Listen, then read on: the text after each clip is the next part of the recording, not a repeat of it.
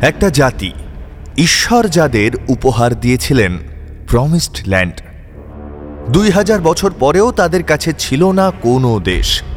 সব দেশেই তারা ছিল অনাহুত। দ্বিতীয় বিশ্বযুদ্ধের সময় হিটলারের হলোকস্টে হত্যা করা হলো ষাট লক্ষ ইহুদিকে।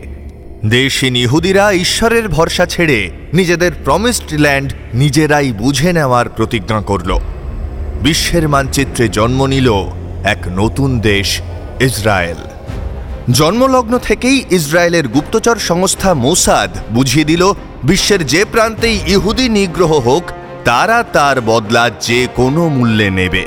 মোসাদ এর এক নম্বর হিটলিস্টে নাম উঠে এলো অ্যাডলফ আইকম্যানের।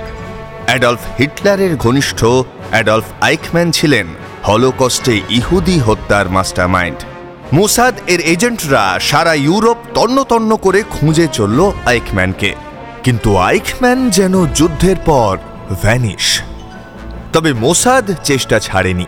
শেষমেশ আইকম্যানকে তারা খুঁজে এনেছিল আর প্রকাশ্যে সমগ্র বিশ্বের সামনে তাকে ফাঁসিতে ঝুলিয়েছিল।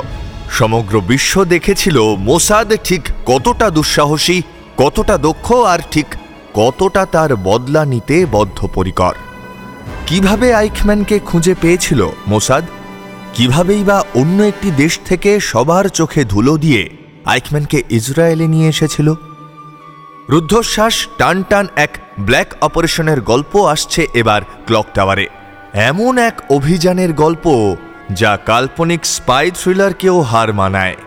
অরণ্যমন প্রকাশনী থেকে প্রকাশিত প্রখ্যাত নন ফিকশন লেখক কাজল ভট্টাচার্যের ব্ল্যাক অপারেশন ওয়ান থেকে আসছে আইকম্যানের শেষ প্রহর। চার পর্বের এই মেগা স্টোরি শুনুন একমাত্র ক্লক টাওয়ারে, in association with Thrillerland and countless tales. শুনতে হলে আজই সাবস্ক্রাইব করে রাখুন ক্লক টাওয়ার।